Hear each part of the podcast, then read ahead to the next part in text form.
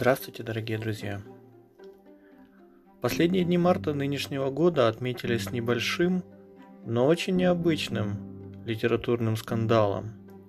Необычным прежде всего для русскоязычных читателей, для читателей из Восточной Европы.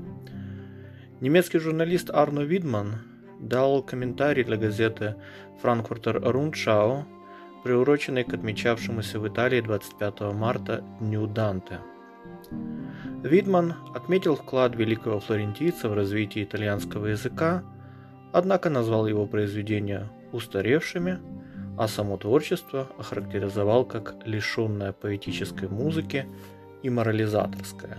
Далее цитата. Шекспир в своем отвержении морализма был на световые годы более современен, чем Данте с его попытками составить мнение обо всем на свете – и вынести сущему приговор суда собственной морали. Конец цитаты. Мнение Видмана было встречено шквалом критических отзывов. Что он себе позволяет?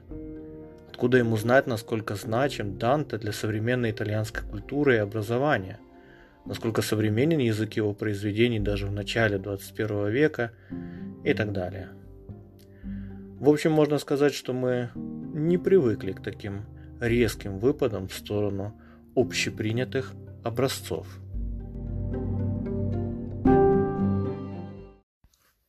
Рискуя навлечь поток критики на себя самого, попробую все-таки заступиться за опального журналиста. В самом деле, как часто мы принимаем в качестве данности некоторые культурные стереотипы, не придавая значения их внутреннему содержанию. До наступления эры цифрового книгоиздания было хорошо известно, что тома классических писателей надо хранить на книжной полке и время от времени выставлять на показ для гостей. При этом читать их совершенно не обязательно. Иконоборческий жест наподобие совершенного Витманом помогает по-новому взглянуть на мир привычных, рутинных констант, усваиваемых из, из школьного учебника и нередко сопровождающих образованного человека в неизменном виде до гробовой доски. Присутствие сознания таких кумиров, секулярной версии идолов, которым заранее страшно подойти из-за их отстраненности, исключенности из повседневной жизни, скорее обедняет духовную жизнь современного человека. Вместо воспетого тем же Данте вольного сообщества великих умов «La Bella Scola» получаем на выходе сборище идолов и истуканов. Еще хуже то, что подобным положением вещей нередко пользуются авторитарные власти и просто безответственные политики с целью манипуляции общественным мнением. Печальной страницей вошел в историю организованной большевиками Пушкинский юбилей 1937 года, проводившийся в атмосфере разворачивающегося большого террора и скрываемых миллионов жертв искусственного голода в Украине, Казахстане и других частях сталинского СССР. Борис Пастернак тогда написал, что главного русского поэта словно сделали членом Политбюро. Впоследствии мертвенность присвоенного советской властью официального образа Пушкина хорошо изобразил Сергей Довлатов в «Заповеднике». Периодическое переосмысление подлинного достоинства великих произведений искусств, очищение их от многочисленных покровов культурнического идолопоклонства оказывает благотворное воздействие не только на отдельного человека, но и на общество в целом. Впрочем, в такой работе ума и сердца есть и своя опасная грань. Когда сторонники культурной ревизии, представленные сегодня в американских университетах студенческим ответвлением популярного движения BLM, выдвигают требования пересмотреть устоявшееся представление о классическом каноне европейской и шире западной литературы – в их аргументации мы зачастую слышим не столько желание пересмотреть определенного рода мифологию, витающую вокруг литературной классики, сколько желание заменить один миф на другой. Логика их размышлений примерно следующая.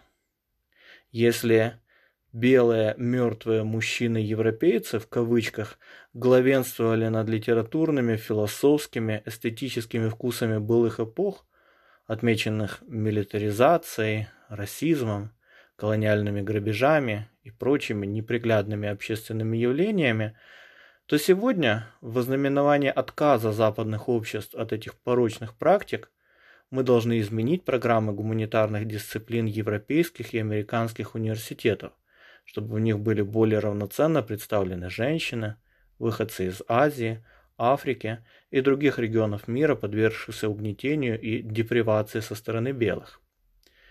При этом, как-то само собой, на второй план отодвигается вопрос об эстетической значимости произведений и их реальном вкладе в мировое культурное наследие – если мы вместо Шекспира, Ральфа Эмерсона или Льва Толстого предложим студентам-филологам, искусствоведам, историкам, философам изучать произведения темнокожих женщин и мужчин с экзотическими труднопроизносимыми фамилиями просто потому, что так правильнее поступать в мире пресловутого мультикультурализма, diversity, культурного и общественно-политического разнообразия – то не подменяем ли мы тем самым одну мифологию другой? Мифологию белых мертвых мужчин-европейцев мифологией открытого общества и растворения истории в условном состоянии diversity, которое было и остается недостижимой и не всегда привлекательной утопией. Харальд Блум, американский литературовед, автор знаменитой и очень влиятельной работы «Западный канон», удачно обозначил такой подход и его сторонников школы ресентимента, указывая на предложенную Ницше терминологию зависти и ненависти по отношению к носителям морального, культурного, цивилизационного и так далее превосходства. Понятие канона, если мы не отказываемся от него, однако, должно находиться на предельно возможной дистанции от подобных отрицательных чувств, от зависти, ненависти, поскольку это школа универсальных образцов, отправная точка для последующих поколений. Своего рода сокровищница заслуг.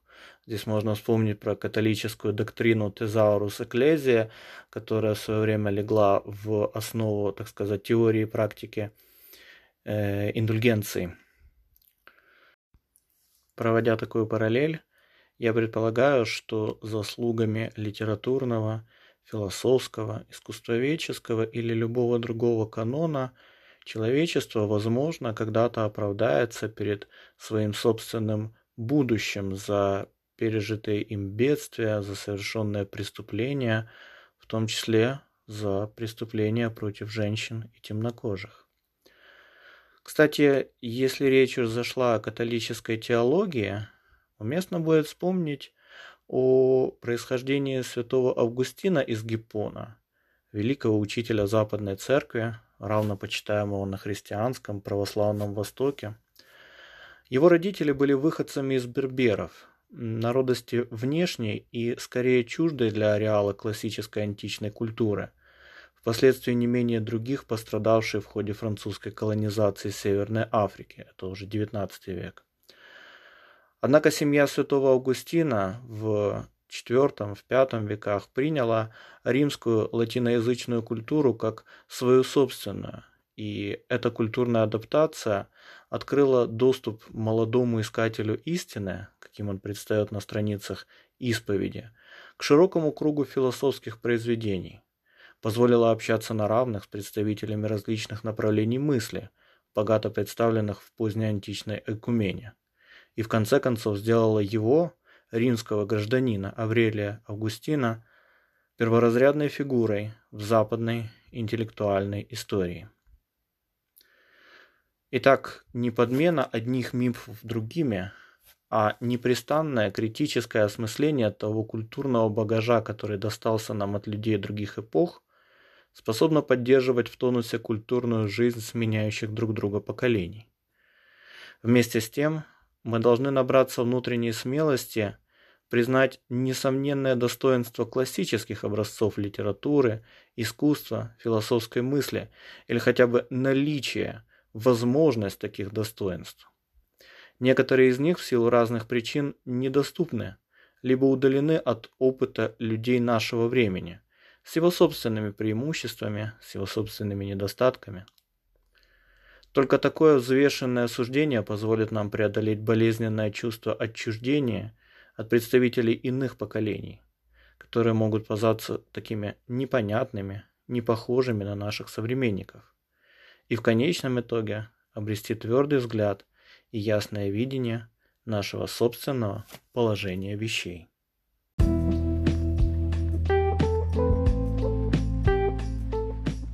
Друзья, если вам понравилось содержание подкаста, подпишитесь на телеграм-канал Обсерватор Мунди, это латиницей, на одноименной странице нашего проекта в Фейсбуке и в Инстаграме. Вы также можете оказать финансовую поддержку нашей работе через сайт Patreon или разовым переводом средств на банковскую карту. Вся необходимая информация в описании подкаста.